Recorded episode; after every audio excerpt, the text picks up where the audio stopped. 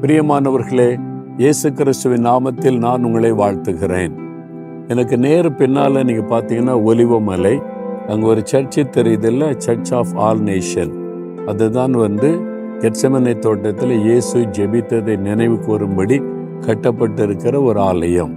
இயேசு கிறிஸ்து எருசலேமுக்கு வரும் பொழுதெல்லாம் பகலெல்லாம் பட்டணத்தில் ஊழிய செய்வார்.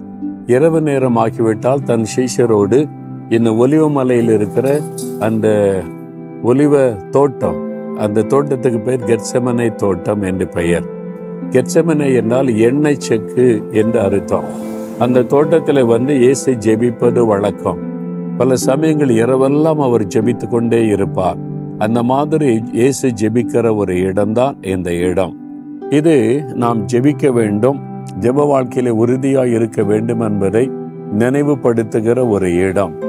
நாமும் இயேசுவை போல அவர் எப்படி கெட்சமனை தோட்டத்துல முகங்குப்புற விழுந்து பாரத்தோடு ஜெபித்தாரோ நாமும் அப்படி ஜெபிக்க வேண்டும் என்கிறதை கற்றுக்கொள்கிற ஒரு இடம்.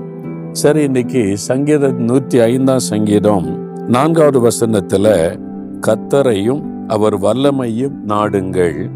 அவர் சமூகத்தை நித்தமும் தேடுங்கள். கத்தரையும் அவருடைய வல்லமையும் நாடணும். கத்தர் என் கூட இருக்கணும். அது மட்டும் போதாது. அவருடைய வல்லமை எனக்கு வேணும்.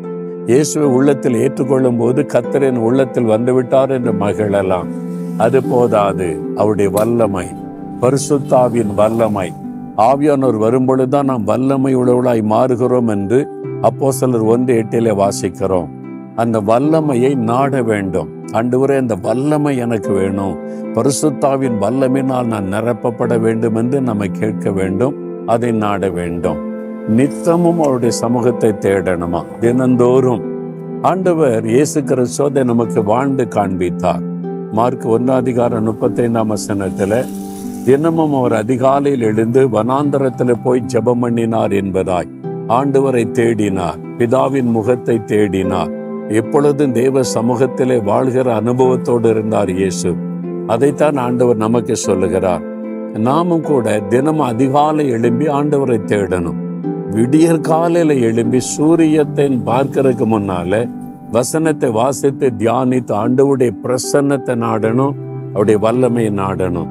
அப்ப பாருங்க உங்களுடைய வாழ்க்கை இனிமையா இருக்கும் வல்லமை உள்ளதா இருக்கும் வெற்றி உள்ளதா இருக்கும்.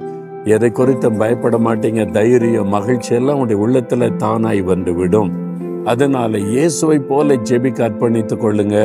கத்தரையும் அவருடைய வல்லமையை நாடுங்க. உங்களுடைய வாழ்க்கையில என்றைக்கும் ஜெயத்தை பார்ப்பீர்கள். ஜெபிக்கலாம் ஆண்டவரே. உம்மை போல நானும் ஜெபிக்கணும். எனக்கு கருப தாங்க. அதிகாலையில் எழும்பி நான் காத்திருந்து ஜெபிக்கணும். உம்முடைய பிரசன்னம் எனக்கு வேணும். உம்முடைய வல்லமை எனக்கு வேணும். பரிசுத்தாவினால் நிரப்புங்க. அந்த வல்லமையினால் என்னை நிரப்பி ஆட்கொள்ளுங்க. நான் தினந்தோறும் எப்பொழுதும் இயேசுவோடு வாழ்கிற உன்னதமான அனுபவத்தை எனக்கு தாங்க. இயேசுவின் நாமத்தில் ஜெபிக்கிறேன். ஆமேன் ஆமேன்.